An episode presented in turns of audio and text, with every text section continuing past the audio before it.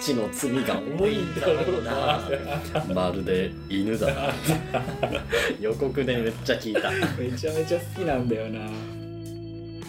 だから俺はこれを3位にしたあなるほどねもうそういうやつらにベねスト3に俺が入れてんだぞっていう叩きつけてやろうと唐沢川本のボイススコープ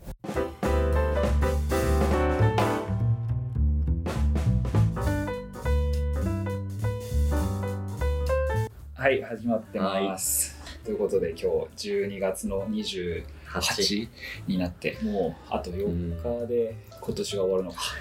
終わる ねにで今年が終わるどころじゃなくて2010年が10年代終がわるんだもんねいやー今年は終わんないんじゃないかと思った終わるね終わるんだねやっぱね年の瀬が来るんだねいやーほんと早かったね今年は早かったね、あすいませんお相手引き続き原沢と川本です、はいよろしくお願おいし願まいすします今年はね社会人になってそうなんですよ社会人2人とも1年目で生活のリズムが変わってさ、うん早かったなもう朝から晩まで仕事でねえお互い大変そうでしたね、また残業まみれだよっていうまあその中でねうんラジオも始まって、ねもう4回目が終わって5回目、うん一応まあ4.5って形でこれはおまけみたいな形で出そうかなとは思ってるんですけど、おかげさまで毎月更新を続けられて、よかったねちゃんとちゃんと続いてるねそうだ ね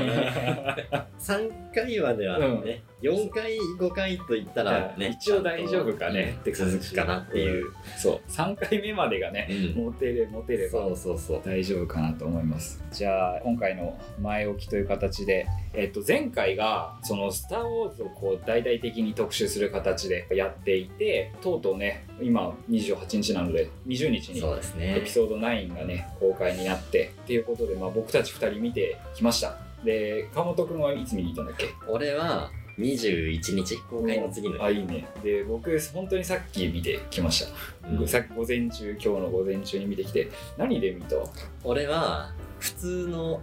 iMAX3D うん俺あれで見れたんだよレーザーをおおえどこの新宿あそっかうん新しく、ねそうレレーーザザーーにに変変わわっっててめちゃめちゃ良かったわレーザああやっぱ、ーうんなんか質感が違うっていうか、あうんのコントラストとかさ、うんすごい画像の絵のキメが細かくなってて、はいはいあのライトセーバーのうん質感がすごい出るんだよ、ああマジうか、ん、カイロレンのさライトセーバーって結構粗いんだねっていうのが、うんなんかこうブレブレというか、はいはいはいなんはかいシュッとしてないんだよねあっていうのが分かって、なるほど、ね、めちゃめちゃ良かった、いや俺あの池袋の iMAX レーザーは、まあ、天気の子とかあうん YSP とかうんうんうんに行ったんだけど新宿のがレーザーに変わってからちょっと見に行けてなくて、あうん結局ちょっと「スター・ウォーズ」も予約がいい席が取れなあくてうんうん結局その謎にガラガラだった騎馬 のそうだねでも牙牙ま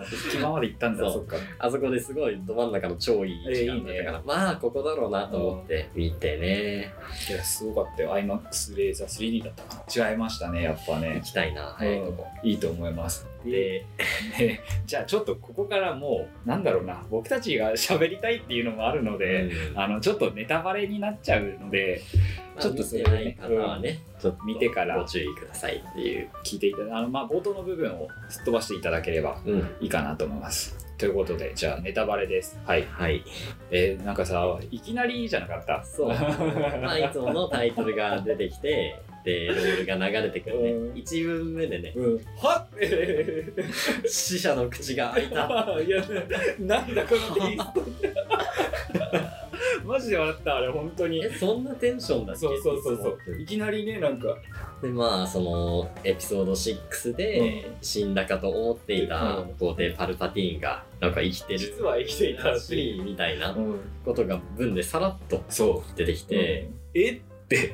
だったあのさ前さ触れたじゃんエピソード8の悪い点一つ目があのロールの更新が全くされてないっそうそうて触れられていてそれを持ってエピソード9を見た らさ急にあれだよ、ね、飛ばしすぎだよそうそうそうそう間に映画2本ぐらいあったから そうそうそうそう全然挟めるだろうっていう全くむしろ追いついてないってこれは続きでいいのかなって思うレベルのさうん更新のなんかやばやばいのをいきなり投げてきたなっていう感じだったよねなんかそその予告でさ、うん最後に「わっはっはっは」みたいなうん声がさ、パルパティーンの声だみたいなのは言われててさ、マジか、そっちで行くんじゃないのみたいな、うん敵がさ、うんこのスノークうんがしょぼかったじゃん、あだからどうすんのみたいなやつでファンの間でも言われてあてなるほどパルパティーンが出てくんじゃねえのみたいなうんなるほどねのはあったから、まあでもねちょっとあまりにも唐突すぎて、なんかそのさクローンだっけあれ確かクローンでななんんかかっていう指数の力は全てにつながっているからなんかあれも何でよくわもかんでねきえるなんだとかって言ってクローン技術でパルパティーンは実は着々と復復活の手はずを整えていたみたいな感じだったけどなんかねだとしてもそのさ一石一石みたいな感じは78に盛り込んでも絶対よかったよねそうそういやだから本当にねこれ統一性がなさすぎ んだよ 急そ急なんだよな、ういや8でさそのめちゃくちゃになっちゃったのはさ、まあわかるようん、でもそれってその事前にいろいろ織り込み済みだったんじゃないの ねえなんか今から一からまた台本作ったんかみたいな 感じいやの本当にそうだよ転ね覆具合でさなんだよっていうだってさその最後にそれをやるってんならさ、うん絶対何かしらのその話題には出しとくとかさ、うんうんうんしなきゃダメじゃん、うん、だって6っていうかもう「スター・ウォーズ」の始まって以来のラスボスがまた出るっていうさウルトラビッグイベントなのにだってそのルークがさ、うんエピソード456を費やしてさ、ようやく倒したのうをんさ そうだよあの一文で 実はっつってい生きてましたっつっていやそんなのありーかねよ、え急だったねあれはねなんだろうねびっくりしちゃった本当いや本当ねうんあっけに取られちゃったうなんいきなりそういきなりねまあでもその後のカイロレンの、うんね、エクセゴルだっけあうんああれねの地図みたいな座標が座標のやつを奪い取るうんところとかはやっぱかっこいいわって思っあたー俺は赤いあとそうこだねなんかやっねぱね好カイロレンがねいい、きうん、シリーズを通してあほんといいよねでもねでうんどうなったんだっけでその後ファルコンがハイパードドラライイブブすああのの連続ジャンプ連続ジャンプあれもな、どう思ったあれ俺うさん、結構あれ好きなのよあいやあのの切り替わる感じがもうテンポよくてシーンとしては俺もめっちゃ好きうん面白いよねあれでもあれさそのエピソード8でさハイパードライブ特攻っていうさあ あれをやってしまったじゃん、うんそれ大丈夫なのそんなあーなるほどねあんな星の中でさどんどんどんどんうん飛んでって絶対やるよねってぶつかるよねって事故るよねっつってもうその辺の描写とかもさ、うんなんか統一性がないなっていうのはね全体的にあるよね監督が変わる監督が変わってんだよねでもね監督がジョージフローランス戻ってますよディレ7クタそーう7級が JJ でで8だけね投げていやもともとその7が JJ8 うんがライアン・ジョンソン、うん9がコリント・レボロっていう、うんあジュラシック・ワールドのほうほう人ってなってたんだけど、ジュラシック・ワールドの次に撮ったやつがあのすごいこけちゃって、で降ろされちゃった外れたんだそうで監督誰になるんだ誰になるんだっつって結局 JJ がっていうで取るっていうねなるほどねでもそうなんか思ったのはよよかったのがさそのレイとうんフィンとポーのあの3人のうんミレニアム・ファルコンでの冒険っていう、あー一番見たかったやつがちゃんと最後で見られたのは良かったなって思った、そう逆に今まで描けよってそういそううそう話なんだけどね本当はその3人がさシリーズを通してそうあそうのそうそう最新3部作を通して冒険していくっていうのがやるべきことのはずなんだけど、まあでもね最後にそれが見れたのはまあうん確かに、面白かった、うんそれは良かっ たなあとはさあの中学科のさ、あのあー捕まって思たよさあれなんだろうなあれ何が起きたのか正直わかんねないんだけどさ、そう俺もそうなんだこれ後で川本に聞こうと思って 今日思ってたんだけどさ、なんかさ中学科うがんカイロレンの軍に捕まっちゃって、でその宇宙船が飛んでっちゃうっていうところ逃げで、るってなってレイがフォースを使って止食めるい止めようとするのね、でカイロレンもそこにやってきて、、逆にその飛ばそうとうんうんそうだねいうあ力のをまた綱引きやってんのかよって 思ったけど俺ガチのねライトセイバーつなぎもありましたけどでそしたらレイのフォースが暴走して、宇宙船が爆発しちゃったっうてんういう、んで注意っつってでそういやあもうまただよあーあもう注意もとうとうもう本当にちゃんとなんか終わりに向かってるんだなって思ってたらなんか別にそのハンソロも殺したから、いやまもあう注意別もにそう行くべきだよとは思ったんだよっ、て思ったら宇宙船の中に行くって行って、でシューって扉開いたら注意が捕虜になってて どういうことなのあれはななんかなその輸送船が2ついた、ってことなの、うん、でなんか飛んでったやつは実は勘違いでみたいなって、うそういう話ってことかなでも一番それが筋が通るよねそういう解釈が、まあそれしかないよね、なんか輸送船が2ついたみたいな話は確かどっかに一言ぐらい喋ってた気がしたんだよな注意が生きてるっていうのを、レイが知った時に別のにいたのよみたいなことはさらっと言ってたけど、なんかそれかなってだとしても雑だなって思いっやたけどあまりにもちょっとね、もうちょっとなんかね実は生きてんだよっていうのがあの爆発の時に分かるとかなんかないとダメだなってそうあ思っのなんか衝撃的感た、うん、を出しすぎてて、うんいきなりすごいあざとい感じがしちゃったなそこはあとはレイの正体ああそっか実は、これが一番ねネタバレだよねもうんう三部作、最新3部作の一番のまあ重大な秘密か、そうだね、うん、実はパルパティーンの孫っていう、まあそうだねね子供パルパティーン子供いたんだなっていうさ、うんあのさなんかレイの父ちゃん母ちゃんがさなんか連れてかれんだかのシーンもさ、よくわかんなくないうん、なんかあれなんだっけそのジェダイハンターがあの2人を捕らえていって、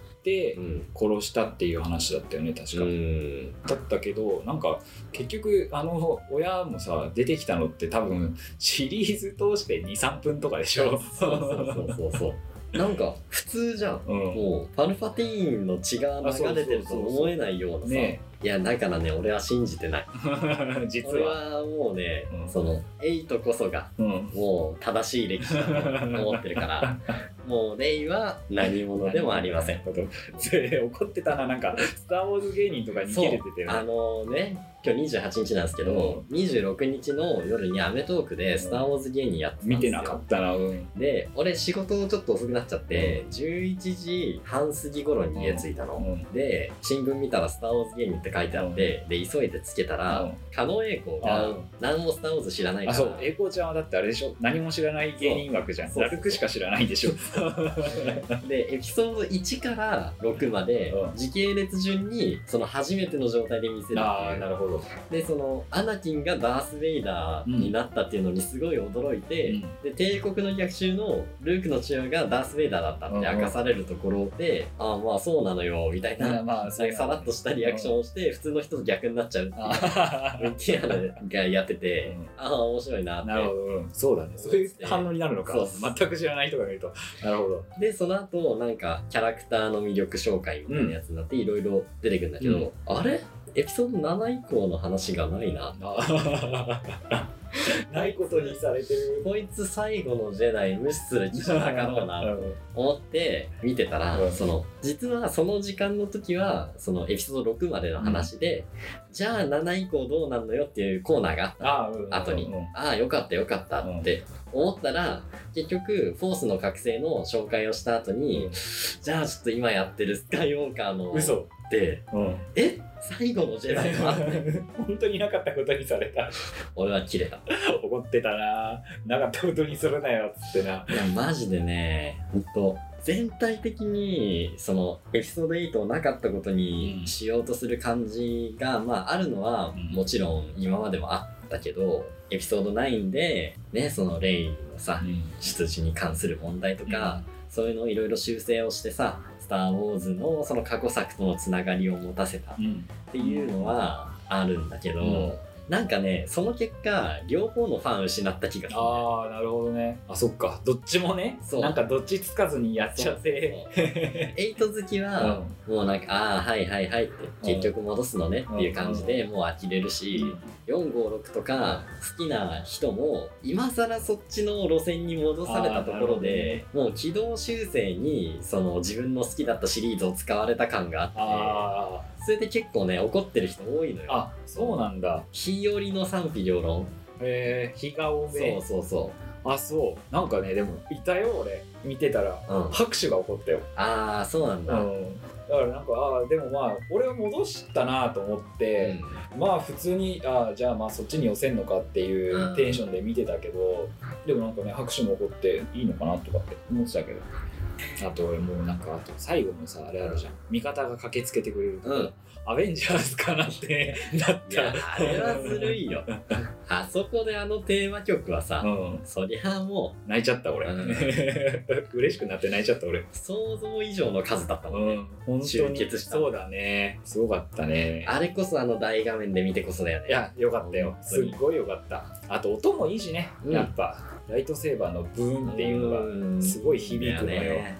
あとあとよかったシーンどこかあと俺ちょっとすごい好きな、なうんやつがあってフォースでさう空ん間をつなげたライトセーバー戦ああよかったねあれねあれはもう本当に今まででは描けなかっあーうんうんたやつだよねあの8でそのつなが空って間のそのうんつながりっていうのをコースの力を拡大解釈うんしたからこそできた名シーンだとそこにいたのかってやつでしょそうそうそうそう俺の部屋にいるってやつ、そう、うん、あれは良かったなあーあのカイロレンとレイのさキスはどう思ったあー俺ね俺あそこハグだなって思った、うんやるんだったらそういうあれじゃないじゃんだって、うんそなんかニコイチではあるけど恋人ではないだろういやなってそうなんだよういや俺あれね、うんなんかあの二人の関係性がすごい好きだったか、だかららあのラストを否定したくなくて、うんなんか必死に言い訳してんのいやあれは決して恋愛感情じゃなく なるほてどあそそののなるほどね感極まっちゃってうんキスしちゃったんですよっていう言い訳をしてんだけど、うんあれは絶対にない方が良かったよね、うんないない方が良かったあれはハグで止めておくべきだったそう最後にああなるってなっちゃったことで、うんその今までのなすごいいいやり取りとかあもちょっと別の意味が出てき出てきちあゃーったそりうとかだねだからいやーあれはねあと結局さあのフィンのレイに伝えようとしていた気持ちは伝わらないままでしたねあんなことあるそういえばシリーズのそういえばないやと思ってシリーズの締めくくりでさ、言わないなんてことある2000の回収があるっていうねまあその結局死ぬわけじゃなかったから、うんまあその彼らの冒険は続いていくんですよっていうことで、うんその答えを出すのをやめたっていうのかもしれないけどね。あとあー俺あれがねもう結構結構泣いたのよ俺カイロレンがベンソロに戻るところあるあじあゃあんそこはいいよ。ハリソン・フォード出てきて、やっぱハリソン・フォードかっこいいなっていうのといやかっこいいあとあーようやくちゃんともう傷が癒えたんだなっていうのがすごい分かってもうなんか本当に涙が止まらなかったなあれみたいに泣いた鎌倉物語みたいに泣いた ボロボロ泣いてたもうよかったなだからだからいや結構ね、うん満足度はなんか結構思ったよりもちゃんと楽しかったなっていう感じかな俺やっぱベンソロなんだ。本当に、このシリーズの功績はうん逆にねあのフィンとかはさせっかくストームトルーパーの中の人があさ、ーうん主役になったんだからさ、もうちょっとなんか生かし方なかったのかって思ったわあるねだけだって今回また出てきたもんね元ストームトルーパーでっていうキャラクターが結局そうやって気持ちが変わったのってフォースの力だみたいなうんでフィンは言ってたけど本当にそうなのかなっていうもうちょっとそのエラーが起こったね理由をそロジカルに出してほしかったななぜ彼らだったのかっていううところとかさそうそうそうそうなんか一個言いたいことがあったそうあ俺 キャプテンファズマあ で出そうとかって言ってたら本当に死んでた出ねえじゃんみたいな本当に死んでやがったくっそーと思ってあのさなんかマスクかぶってたキャラがいたじゃんあのポーダメロンと、うんうんうんあゾウゾウゾーラだっけなんだっけなんかそんな名前のうん元カノっぽいっぽいやつ、がなんかソーラのポジションなのかなと思った俺最初ああカズマのなんかわかんない姿を変えたのかなんか知んないけど、なんなのかわかんないけどあまあじゃあそういうポイント出てくるしこれかなって思ったら本当に1秒も出てきやしねえのいやーあんなカズマ殺しあんだけいいキャラ、ねえあんな銀ピカのさ、ねえかっこいいビジュアルに強そうでさそなんかあるじゃんその456でボバフェット出てきてボバフェット結構人気キャラうでさ、うんあのちゃんとそういうグッズとかいろいろねアパレルとかもいろいろね展開してるキャラクターではあるからああいうそのトルーパー顔は出ないけどうんすごい人気のキャラっていうのがさ、うんスター・ウォーズにいてさっていう中でキャプテンファズマもすごいねかっこよ、特徴があってかっこよくてピンのさ、うんそういろんなが壁紙とかいろんなとこで見たりするしあー人気キャラだからちゃんと描かれるんだろうなって思ってたけどなんか何もなかったなクもソったいないな本当 にまあ、うんそうあれをああんな感じで殺したのは正直エピソード8の責任だなで申し訳ないと思ってる うん、あれに関しては、うんちょっとねスノークは、まあ、回収があったけ どあれはどうかなと思って 回収されて るのかな回収通貨私の幻影だっつってホットでの設定だよね、まあ、だからまあでもまあねそのだからこそあんなこちょこちょっていうあれで死んだってのもうなずけなくはないかまなあとね思ったけどねあとはでもまあその思ったのはさ、うんなんかシリーズを通して最後の方にずっとポーダメロンが言ってたのが、あの今までのかけた時間と努力と死ん死んでいった人たちのあれを無駄にしないためにって言ってたうんじゃんだから結局それでラスボスがパルパティーンっていうのも、うんだから結局最後それに全部まだあの戦いは終わってなくてっていうそれに全部つなげるためのだからまあ、まあ最後パルパティーンと置いたのもまあまあまあうなずけなくはないまあいいよ分かったよっていう感じのだったなそういう解釈だったけどうんそうねそうなのかなまと思ったと、あもうだから俺はエピソードなんとかってつくやつはもうこれ以上作れないと思うんだあよー正う直エピソード789なんてさ、うん絶対新しい敵キャラを作るべきじゃん、うんうんうんうんもう6で終わってんだから、うんでもその6終わってなかったことにしてわざわざ作ったってことは、もうエピソード9以降を作るにしたって実は9で終わってませんでしたっつってあー継続させるしかないああだなるほどからもうそのスピンオフしか作れないんじゃないのってあーなるほどねだって今回だってさなんか自分の血のつながりのある宿敵を倒すみたいなのってさ、その過去にやってきたシリーズの、まあ、焼き直しまあそうなスター・ウォーズっていつも変わってないからねなんか根底にあるテーマって家族愛とかさそうそうそう師弟とかさそういうところだから結局そういう「スター・ウォーズ」的「スター・ウォーズ」しかもう出てこないなって思ったねその8でさやっぱその血筋の物語から脱却しようとしたのにちゃんとそれを継続させてれば、うんまだなんか違ったものがあったのかもしれないなって思ったんだけど、まあ、それを提示したのを評判が悪かったからっつって戻しちゃってもう戻しちゃった段階でもう「スター・ウォーズ」は終わったなって思ったよ俺は。同人監督が作った みたいなって言ってたねうんセブンはねうんトルーパーの中の人を主人公にしたとか、まあ、カイロレンっていう、今まではそのアナキンがもともとジェダイうをん目指してたのが闇に落ちてしまったけど、まあ、カイロレンダース・ベイダーを信仰してるけどその自分の中の光の誘惑にとらわれてるっていううん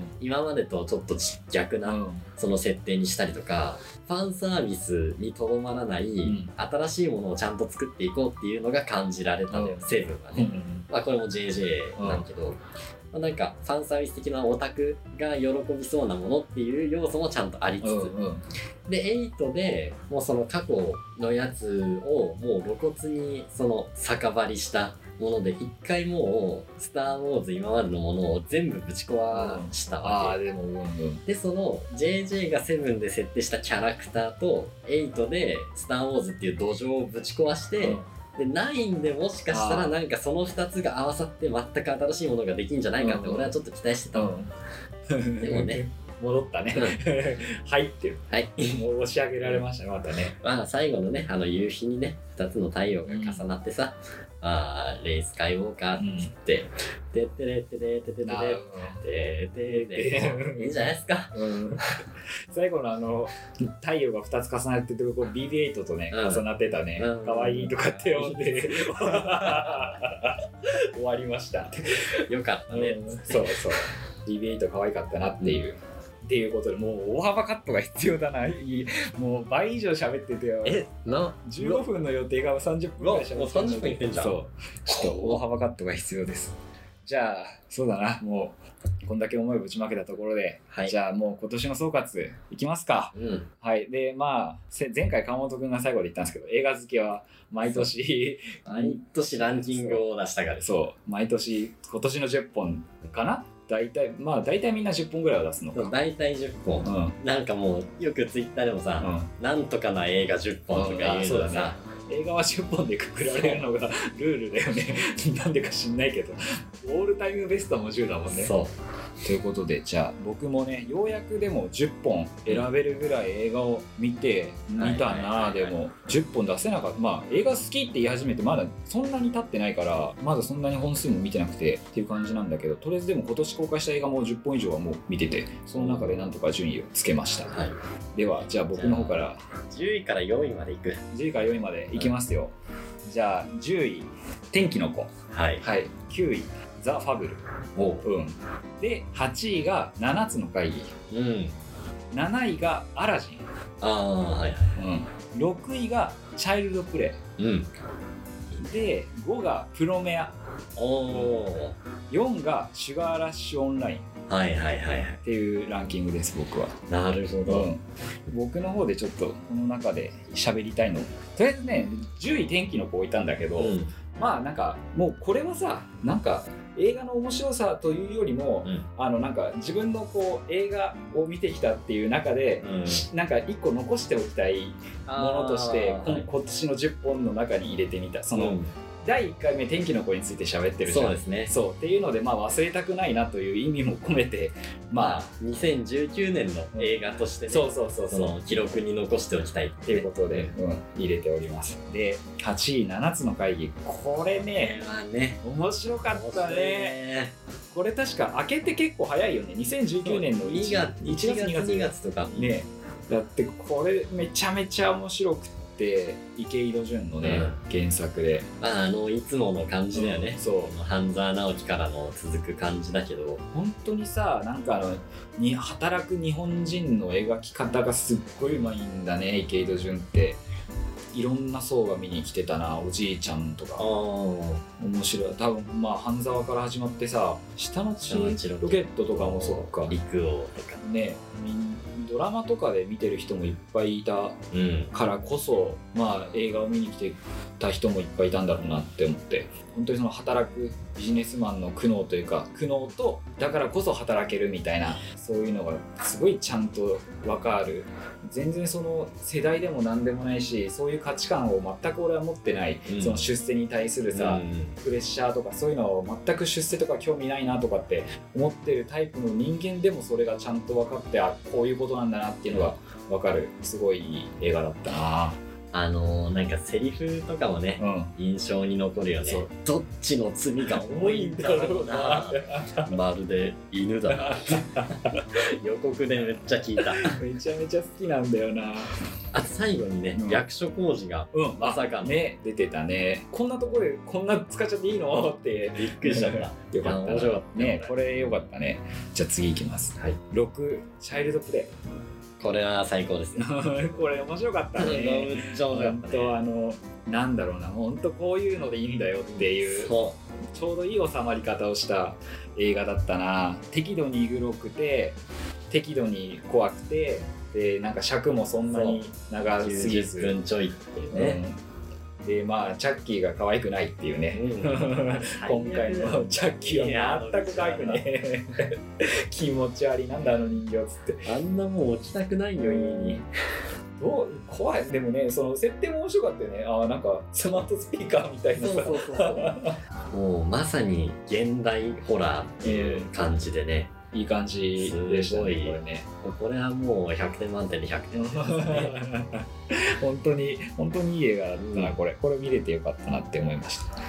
で「シュガーラッシュオンライン」ですでこれねこれねこれは俺去年見たんだけどうん去年の締めにしたかなああそっかで今年入ってみたうんそうそうそう、あれなんですよこれ俺めちゃめちゃ好きで多分障害ベストに乗るおおこれ本当に、うん乗るはずっていうかまあまだ全然その更新されてまあまあまあねるまああれだから一応でも本当に映画好きな順で上から数えていったら全然上位えにー出るレベルの面白さだったな。あのね、キャラデザが最高でしたあの俺プリンセスの描き方があの映画すごい好きなんで、なんかプリンセスすごいこうね女の子の憧れみたいなので、いつもは描かれるプリンセスだけどあの中だとなんかすごいめたいところをいじってて、うんプリンセスになったら歌が降ってくるのよとか、うんあのあのあとねすげえ気の抜けたファッションくつろいでるファッションをしてるプリンセスたあちーたまらんかったなっていう 確かにねよかったねあの白雪姫スカジャン着てたから ね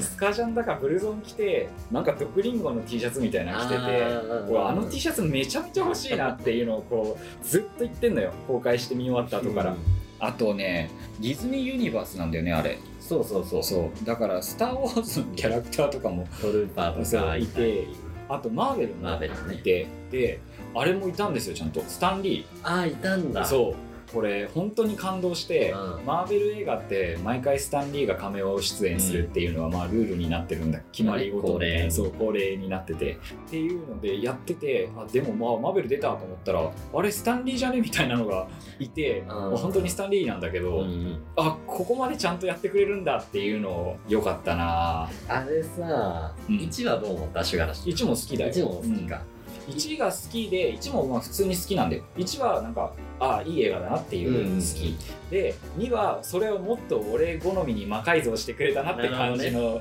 好み、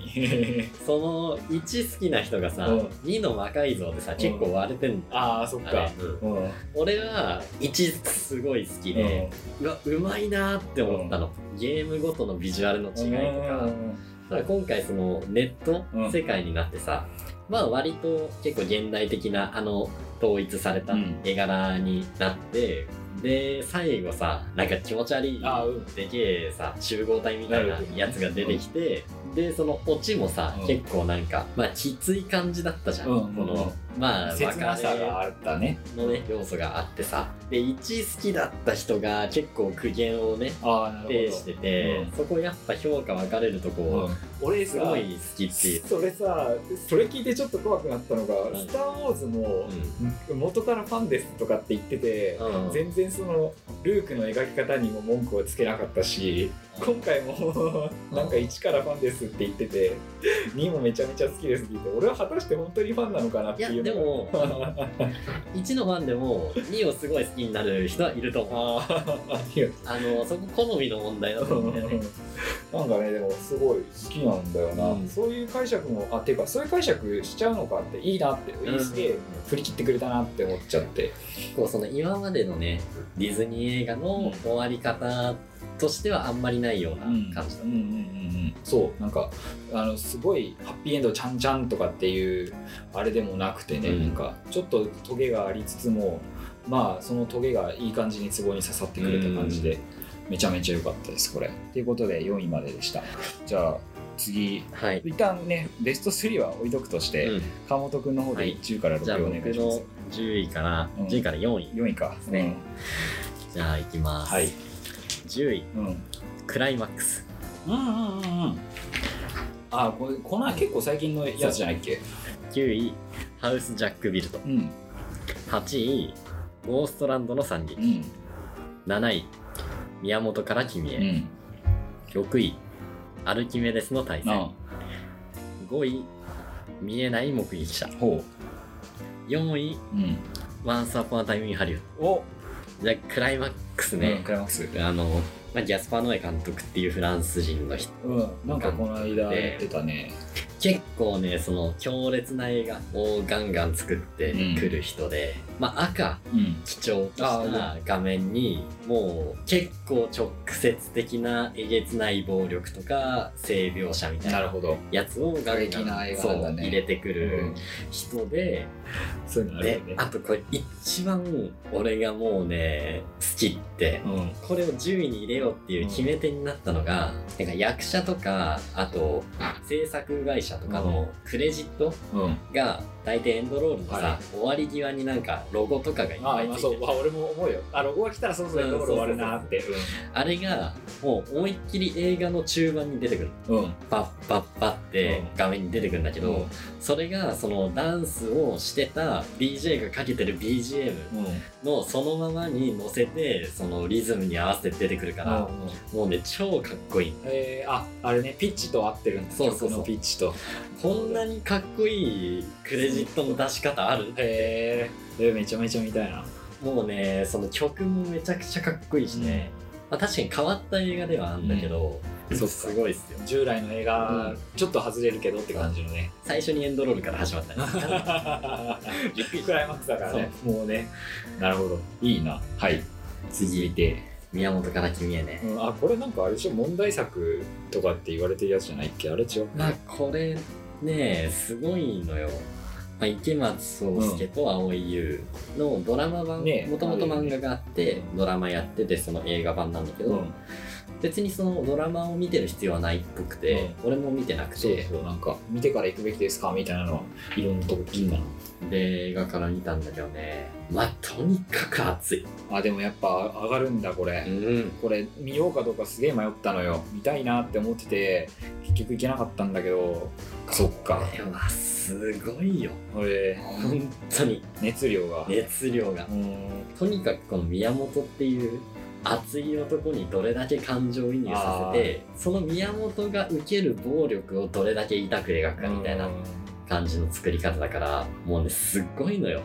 その宮本がねまあ倒さなきゃいけない男がいるんだけど、うんそいつのもう体格からもうパンチの重さうん、から何からもうねすごくて、うんマジでサノスみたいなああなるほど圧倒的なんだそう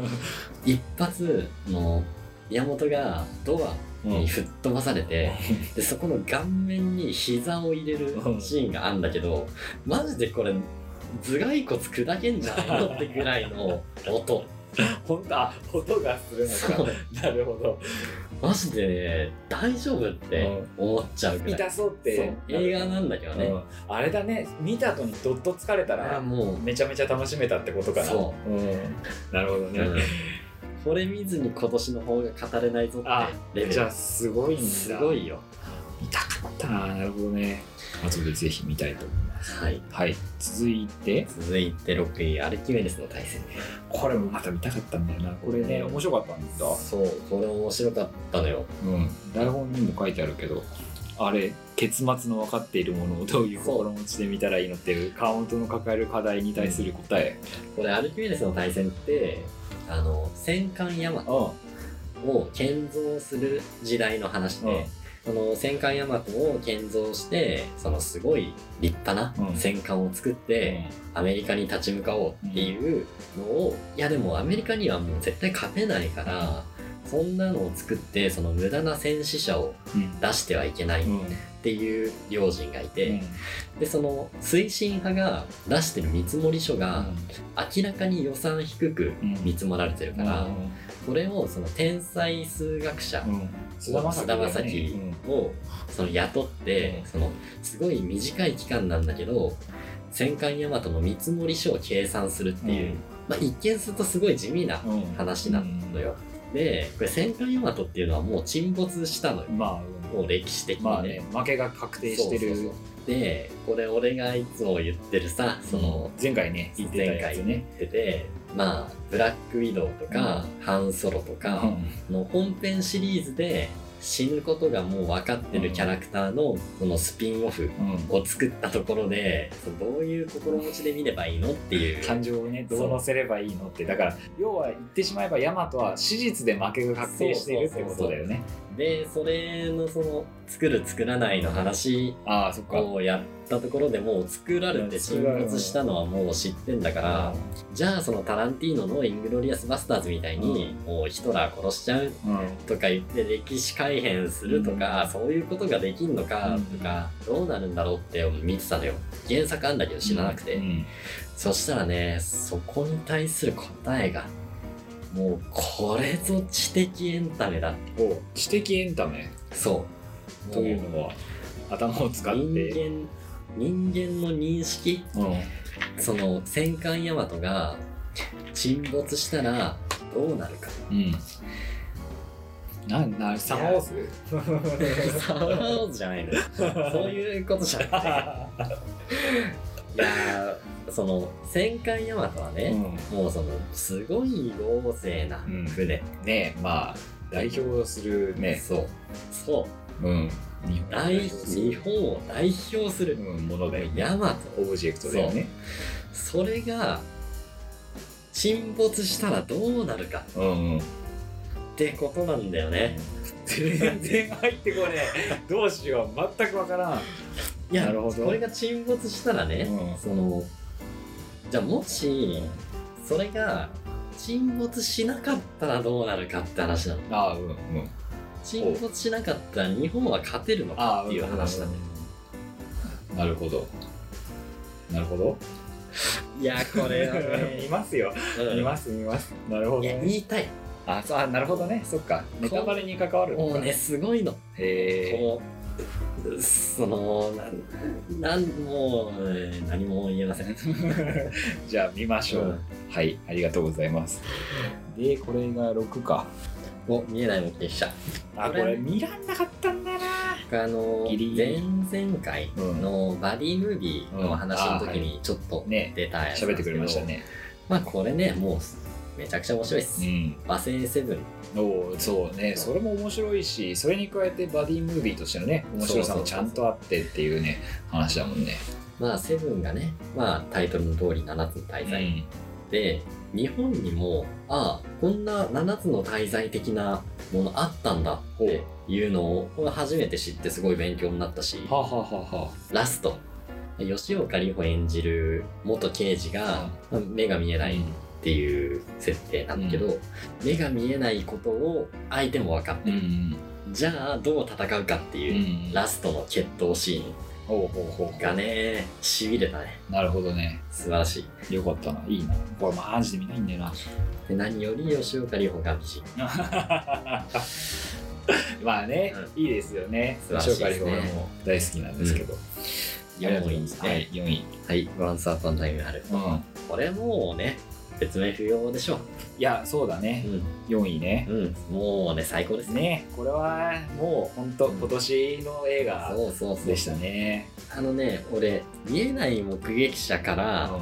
2位のやつまではもう全部2位ですうんなるほどうん実質にそう実質に同率ちょっとその俺が俺が好きだって伝えたいっていうのはちょっと上位にしてるなけるほどど、もうさワンハリとかはさうんみんな好きじゃんっうんうんまあそうだね、ていうことでああとあのエクステンデッド版を見たんですよああ10 10分分拡拡大大ののやつまあその前半と後半、うん一番最初と最後に特典映像がついてるっていう感じで、まあ、本編には特に変わりはなかったんで、まあファンは見ればってな感るじほですどありがとうございますでじゃあ4位までが出たか出ましたねはいじゃあ3位いきますかこれまた喋りきれるかな じゃあ僕の方でいきますよはい3位僕3位が「Once Upon a Time in Hollywood」ですはいこれはもうこれは確実なのはオールタイムベースに入りましたうんめちゃめちゃ面白いこれはもう ね本当に面白かった最高もう振り返ってもやっぱ面白かったなもうたまらんなあの2人はもうね一生見てないねもう本当ねもうタランティーノすごいなって思ったいやでもタランテタィーノはランマテジィーノの中でもこれはもう別格ですか俺の中ではねうんでもまあ最後のね最後のあれもうん面白いし、まあ、キャストもうそれだけでねご飯10杯食えますよって感じだよそうなんだようんもすっげえ面白かったなでじゃあ2位ですスパイダーマンスパイダーバースうはいこれねなんか最初大丈夫かとかって思ってたんだよあのベノムでちょっと予告編が出たんだよねあ去年あったねの11月18年の11月ぐらいにやってたベノムで予告編が流れてエンドロール長すぎ問題とかねそうそうエンドロール長いのに加えてなんか特にな場面のスパイダーバースのなんかダイジェストみたいなのが入っててスパイダーバースやるよって大な丈っ夫てこれってエンドロールのしかも間に挟まったりしてるからねなんだろうっていうのでやっててなってたんだけど蓋を開けたらなんとめちゃめちゃ面白かったですいやもうすごかったこれは これねあのアニメ映画でさうん「スパイダーマン」って今までずっと実写だよね、まあそうね、うんまあアニメ映像はあったにせよ、まあ、日本で見られる映画だと、まあ、実写がやってて、で中でアニメでしかもスパイダーマンがいっぱい出てくるっていう話でさ主人公はしかもピーター・パーカーではないみたいな、っていうのでやってて大丈夫か大丈夫かっていうのが重なってた上で蓋を開けたらもうあの音楽とデザインとうんうんストーリー構成ともう全部ね良かったなグラフィックがすごいって書いてあるの俺ね一番好きなのがねドッグオークのデザインちょっと話したんだけどあーいいあのねあの中で研究者が出てきて、うんうんうん最初は言われないんだよね彼女がドッグオックだっていうのあをあそうそうそうそうそう分かんないんだけどでだけどあとじゃあその研究者がドッグオックでしたってなってその中で一回こう顔面ドアップのカットが入るんだけど、うんそこで眼鏡がね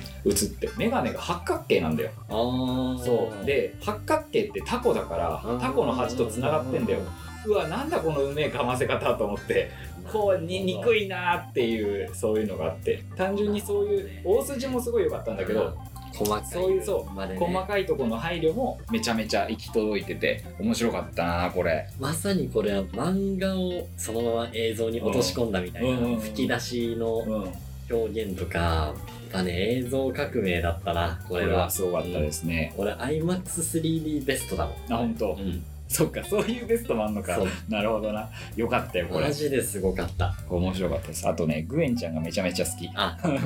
みんな好きこれは はいでじゃあとうとう1位ですはいまあでももうこの今年の1位はもうまあ結構これ上げる人多いんじゃないかな「アベンジャーズエンドゲーム」ですもうまあ最高あこのれは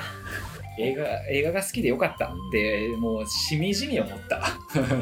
まあこれをねもうリアルタイムの劇場でさ、うん見れたってことがさもうこの時代に来たね、映画本当に そうあでもね俺これねリアルタイムで見られなかったの劇場で見られなあくてそっかそうそっかそっかそっ俺かはそう日本にいなかったからそうでした、めちゃめちゃ悔しかったでもまあねでももう我慢できなくて、早期販売のねセル版をダウンロードしてうん見たんだけどでもよかったなこれ本当にあの二十何本っていう映画を見たあれが報われたっていう気持ちもありつつ普通にやっぱクライマックスがめちゃめちゃ良かったなってでもう本当にね映画が好きで良かったなって思って来年も頑張っていっぱい映画見たいなって思った一本でした本当にもう感謝ですねこれは本当にいやーね、うんこれは感謝することが多かったな 来年もまた楽しく映画を見たいと思います、いや俺だってそのエンドゲームにね、このちょいちょい苦言を呈してはいるもののでもやっぱもう今年はエンドゲームの年だったと思う よ俺は。いや、よかったですよ、うんこれは。ということです。はい、僕の以上、はいベスト10位でした。ありがとうございます。じゃあ僕の、 3位ですね。はい。えー学校暮らしあ、これ、そんな上がった。これをね今日の午前中見てきたんですよ。うんあのまあ家でね。あ、うんうん。いや上がったね。あ、いもう一回見たら。 うんこれねそんないいのか、こみんれ。な舐めてるでしょ、うん学校暮らしをそうだよ。なんか、もう本当なんか漫画こんの。なもうキャベツの印象しキかないでしょャベツとそうキャベツとあとアニメがちょっと流行ったからっていうでまあ勢いで映画化したなっていうぐらいかなって思ってたけど俺はいやまずねキャベツってのが違うからキャベツは本編じゃないのよ本編じゃなくて前日さんのドラマみたいなやつだから違うん あですそもそも違うんですと本編のキャベツはちゃんとしてますよこんなね学園生活部のみんながあんないい加減なキャベツ作るわけないで しょ本当に、えーでなんゾンビ映画としての傑作そうこれはその実はなんかっていう話まだあ、よね学校暮らしってのは何なのかっつったら、うんその学校にゾンビが溢れちゃって、でその中でその取り残された路上生活みたいなってことでね女の子たち4人うんプラス顧問の先生1人が、まあ、学園生活部っていう学校の中でその合宿をしようって生きいう抜こうっていうねそう部活を作ってそこで暮らすっていう話ででこれなんでそんなことしてるかっていうと、まあ、ジョージ・ロメロがねうんあロメロロメロのゾンビそう、ゾン ビ、まあ、ナイト・オブ・ザ・リビング・デッド・ゾンビ、資料の意識っていう代表的3部作うんの第2作目、ゾンビで、ショッピングモールに立てこもあってでそこでそのゾンビたちをやり過ごすみたいなことを描いて、まあ、ゾンビ映画イコールショッピングモールみたいな。ねあるよねでまあ、アイアンマンヒーローとかさ、あああったなそう日本の、まあ、日本を代表するゾンビ映画なんじゃないもう今でアイアンマンヒーローがさ。でそういうのを描いててでじゃあそれを学校に置き換えるっていうコンセプトだとは思うのようんでもそれプラス暮らしの要素が入ってるほそのゾンビはまあ暮らすわけではないっていううか、別にそのそこにいるのってまあ食料とかうん武器とかうんが手に入るっていうのとうんあとまあ広い空う間んっていう、まあいろいろな生き抜くにあたっての利点がはいはいあるからそこにいるっていうことだけどこの学校暮らしは女の子のうちの一人がゾンビが溢れ返っちゃってる現実に耐えられなくなっちゃってもう一人でもうその学校が続いてるもんだって思っあーちゃってるのようんうんて授業を受けに行くしなるほど学園生活部を普通の部活だと 思って学校に泊まるの楽しいなうっんて言って過ごしてんの。うんまあその子がね友達だからその夢をね崩してあげるのがかわいそうっていう理由ももちろんあるんだけどその極限状況の中でそういうなんか明るく楽しそうに過ごしてる女の子が一人いるっていうのがすごくみんなの心の支えにななってるるほどだからそのゾンビがいる中でも、まあ、ショッピングモールでその対策をするっていうためだけにいるんじゃなくてもうそこで生活をしようっていうふうにちゃんと前向きな思いでこの子たちは頑張ってんのなるほどそうまずそこがすごい革新的だなって思ったの、うんこれはもう原作の強さだよね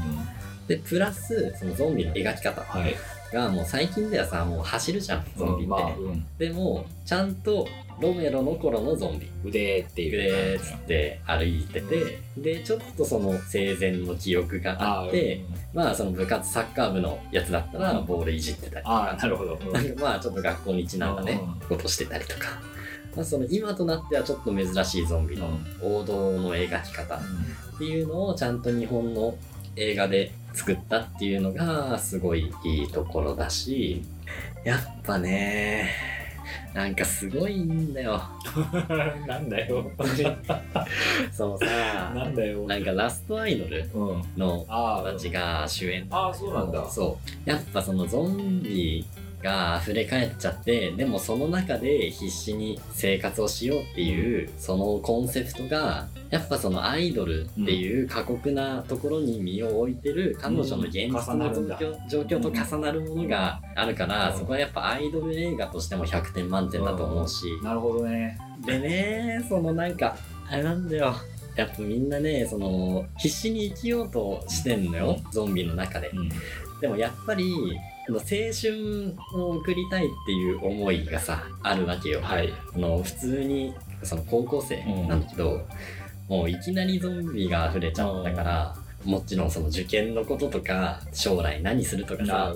あとなんか体育祭だとか文化祭だとかさ学校生活そうねそういうなんかもうキラキラした青春みたいなのをそのゾンビたちが溢れてる中でも彼女たちなりに必死に頑張ろうとしてんのうんもうねそれがねもう頑張れ俺は言いたい 俺は痛いそう一人ね一人その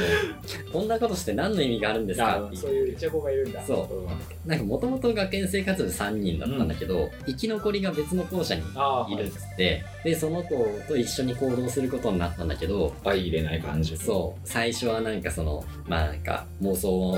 の中にいる子を甘やかしてんじゃないかってうん言ってもう一人で逃げようとするんだけどでもゾンビに囲まれちゃうのようんでその時にそのすごい印象的なシーンなんだけど、うん放送室に人がいて、はいで捕まっちゃってるのは外なんだよ、うんその囲まれちゃってるのは、でその妄想しちゃってる女の子とその愛入れないって言って逃げようとした女の子が2人うんでうん取り囲まれちゃって、でその時にその放送室の女の子が運動会の曲をうん学校の校内放送でかけたああの、うんでそしたらその妄想してる子は運動会だと思うのよ、うんうんああまあでゾンビたちを障害物だと思ううんで障害物競争だよみたいなうん言ってうんでその愛入れない女の子の手を引っ張って、で校舎のところそのゴールまで走っていくんだけどその時にその「あ入れない」って言ってた女の子が、その運動会で応援してる観客たちの姿を見るのだからその本当はそんなねこんなとこいたって意味ないっつって外に出たいと思ってる子でさえやっぱりその青春への憧憧れとかそういうものがあるっていうのをねそこで泣いたわ泣いたのあ本当いやでももうすごいんだいやもねうもうなめてんだろマ ジで学校暮世らしの中のやつらはなんかな実写の失敗作だと思ってんだ ろ見てもねえくせにだから俺はこれを3位にしたあなるほどねもうそういうやつらにベねスト3に俺が入れてんだぞっていう叩きつけてやろうとことを言いたかなったるほどねあーなるほどねすいませんねちょっと長々どうもとありがとうござい ますなるほどね面白かったわあでらららえー時間もあれなんですけど次お願いします次ドクタースリープお出たこれ見たよ俺もこの間あーこれ最高でしょねえ面白かったすごいこれあげあげてはいないけど、うんまあよかったなって思って俺ねでもねなんかねあれ見れなかったんだよキングバンドの「シャイニングあ」だからその多分ね魅力が半減してるはずそっちの「シャイニング」の解釈が多う分隋まで分かってないかーあら、ーそうだよね怪物側のスタンスはいや知らないのでっていう感じだからさ 確かにいきなりなんかその地下のボイラーの話とかされてもそうそうちょっと分かんなかったでしょ、うんそうこれ「シャイニング」っていうのがまあいわくつきの作品というかねもともとスティーブン・キングの原作があってでそれを80年とかにスタンリー・キューブリックっていう、うまあ我天らの才キューブリック我ですらよが天才監督がジャック・ニコルソン主演で映画化して、でもそれをキングが気に入らなかったんだよね、本人の解釈と違ったんだっそうけで後に、まあ、これ海外で放送されたうんテレビドラマシリーズうんが1時間半のやつが3夜連続かなんかわかんないけどあってそれを4時間半に1本にまとめた「シャイニング」っていうスティーブン・キング脚本版のやつがあってそっちでその自分のやりたかった「シャイニング」を映画化したっていう、まあ、2種類同じ原作からあるっていう状況になって不思て議なねあんまり他にないでそのまあ結構見比べてみるともうもろに違うっていうかキューブリックの方はもうジャック・ニコルソンが、まあ、アル中でうんの酒飲んで暴力振るってた過去があって、でその禁酒してたんだけど幽霊がそそのかして酒を飲ましたことによって、あの再発しちゃってそうなのか禁酒中っていうこと俺分かんなかったな言ってたっけえっとね俺確か町山かなんかのあそこで聞かいたんだよ、うんで言われてみればなんか確かにってなった気がするんだよね、で、まあ、凶暴化して、はいで襲うようになったっていう、その「シャイニング」っていうタイトルになってんだけど、もう「シャイニング」っていうものが何なのか自体っていうのそうがそあうんまり描かれてなかそっうだねたで逆にキング脚本版はその「シャイニング」の能力にこそうん焦点を当てて、で「シャイニング」っていうのはなんかフォースみたいに、そうあの新解釈のフォースみたいに、あの離れたシャイニング持ち同士で通信ができたりとそうか、だから俺「スター・ウォーズ」みたいだなって思っちゃったんだよまあ言わんまくりがだし、うんそうそうそうなんだよ「そスうター・ウォーズ」だとス思ター・ウォっーズなんだよ、うんこれ。てうんドクター・スリープ「スター・ウォーズ」みたいと思ってなんかまあ通信とか、うんあと、まあ物を破壊したりとか、そういうザ超能力的なうん能力を持って、で、ホテルがそのシャイニングの能力を食べて、その、それもよくわかんないなって思っちゃったよまあだから、その子供が、ダニーっていうね、ね子供がすごい強力なシャイニングを持ってアナて、キンだよねそう、アナキンね。 だからそのホテルがお父さんとか周辺のホ,、うんテルのなんかものとかを襲撃させて、うんで子供に襲いかかってくうるんうんなああなるほどっていう話なるほどねでホラーと芸術性、もうその建物の美しさとか、庭のすごい複雑なね構造迷路のとやか、つねそうそういうビジュアルとスリラーに寄せたキューブリック版の「シャイニング」をベースにして、そこにスティーブン・キングが描きたかった「シャイニング」の能力についての話をミックスして、ううんまいこと続編として落とし込んだのが「ドクター・スリープちゃんとねミキシングできたんだねそうまあドクター・スリープが何の話かっていう説明もねちょっと難しいんだけどなんか「シャイニング」を食べて不老不死みたいな感じになってるまあ、吸血鬼みたいなやつらがいてでそいつらがものすごい強いシャイニングを持ってる、まあ、過去のダニーみたいな女の子がいるっていうことを突き止めて、でもその女の子のことを大人になったダニーも感じていて、そうでその女の子を守るために2人が組んで頑張るっていう話なんだけど筋だよね、これもうさホラーじゃないよね。うんだから超次元バトルだよそね、うなんかまあ「スター・ウォーズ」はもろにそうだし、あとちょっと「ジョジョ」とかもさあ感じさせるよわかうるな感じで、うんあのねねでもちょっとキング版の見てればな多分面白かったんだろうな本当になキングマンな投げんだよ4時間でしょ4時間うん難しいですねちょっとね気軽に進められないのが悲しいところ、それ見てたらねマジで跳ねるすごいなって思うと思うんだけど跳ねる映画ですってうんなるほどありがとうございますもうラストラストお願いしますはい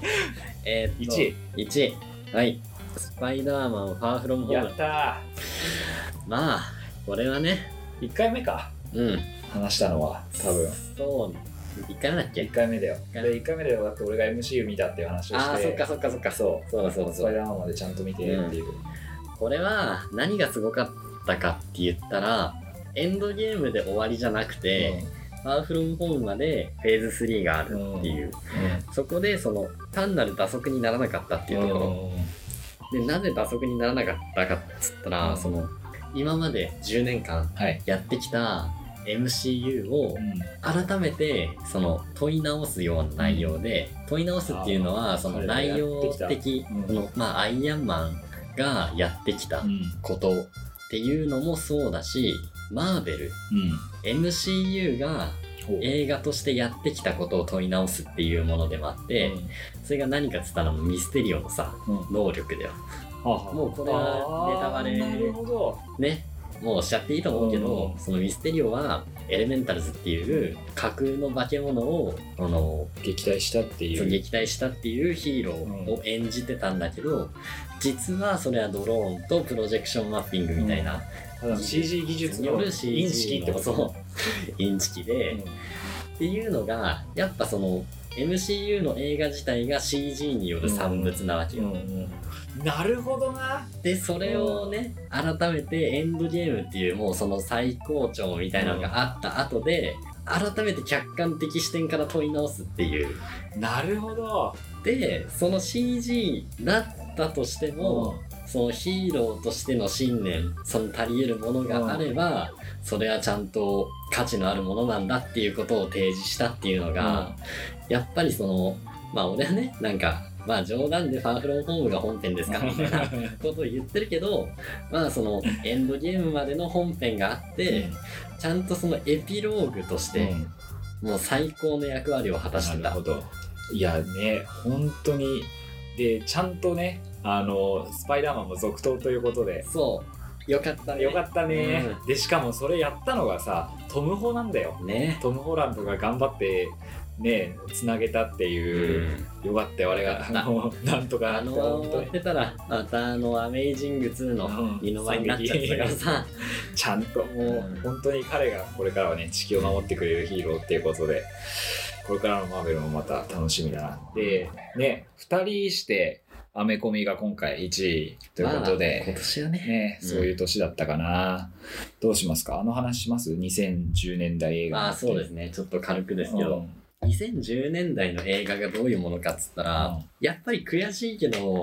マーベルの年マーベルの年代ほうああそっなかんじゃずっとそっかないかと俺今年1年でギュッて詰めてみたからあれだけどあーそうリアルタイムで追ってるってなるとそうなってくるのか、俺も実は「アベンジャーズ」とか、うんその辺はリアルタイムじゃない、うんシビルウォーからなんだけど、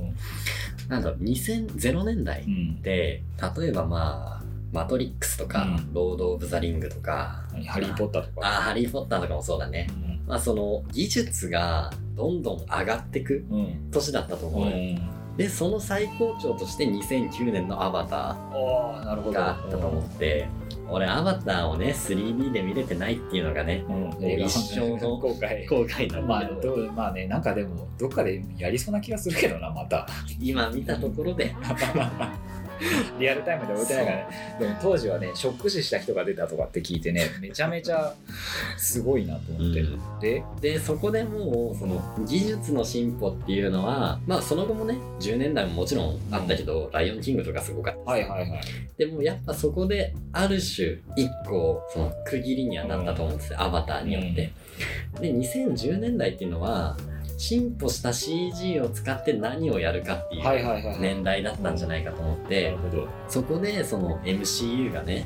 まあ、連続ドラマ的なもう何本も続けるっていうところでもう CG 映像を使ってヒーローを描いてそこでちゃんと物語を紡いでいくっていうのをやってここまで続いてで最後エンドゲームでちゃんと終わらせたっていうの完は璧にねすごいことだと思うし。でそこでじゃあ最後の最後にその CG で今までやってきたことを「ファーフロムホームで問い直すっていうやつもあっめちゃめちゃてかっこいいな、やっぱそ のいや悔しいけど MCU がね圧倒的だったなって思ったしあとはやっぱね俺ベストにあげなかったけど「アイリッシュマン」とか、うんうんその CG で役者を若返らせるとかさ、ジェミニマンととかかさ、さ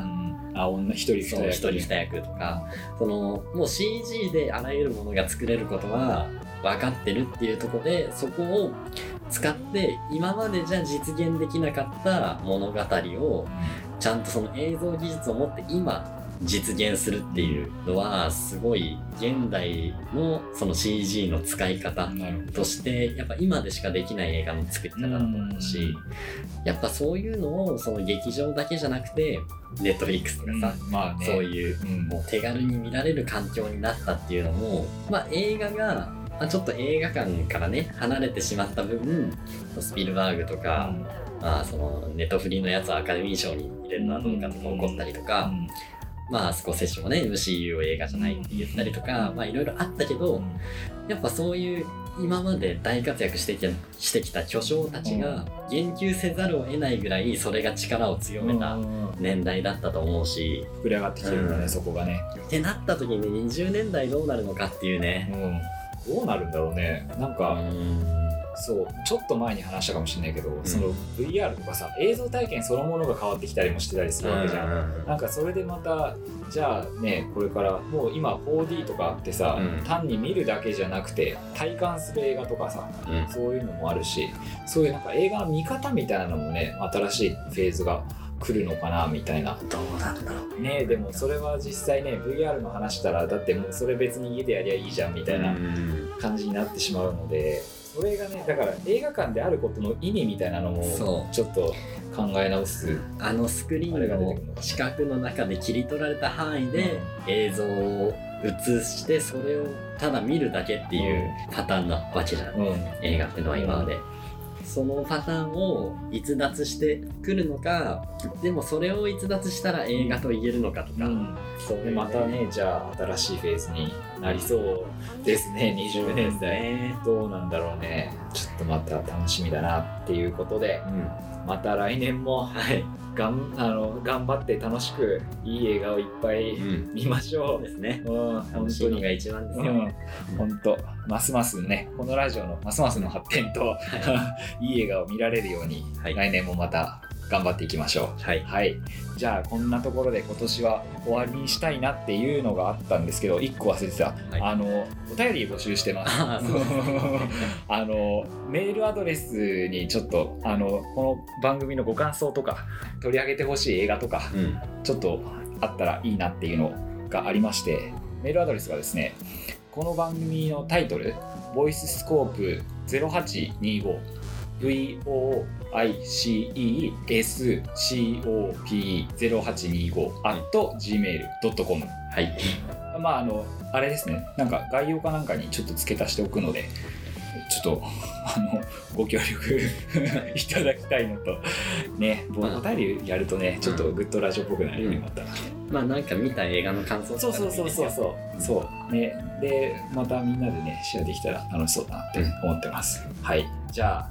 なんだ良いお年をお年をですうねん、とまあ年明けて あの聞く人もいらっしゃるかもわからんので、またいい一年に、ねうんなりますようにということでじゃあまた最後のバイバイで締めますかはい、じゃあバイバイバイバイ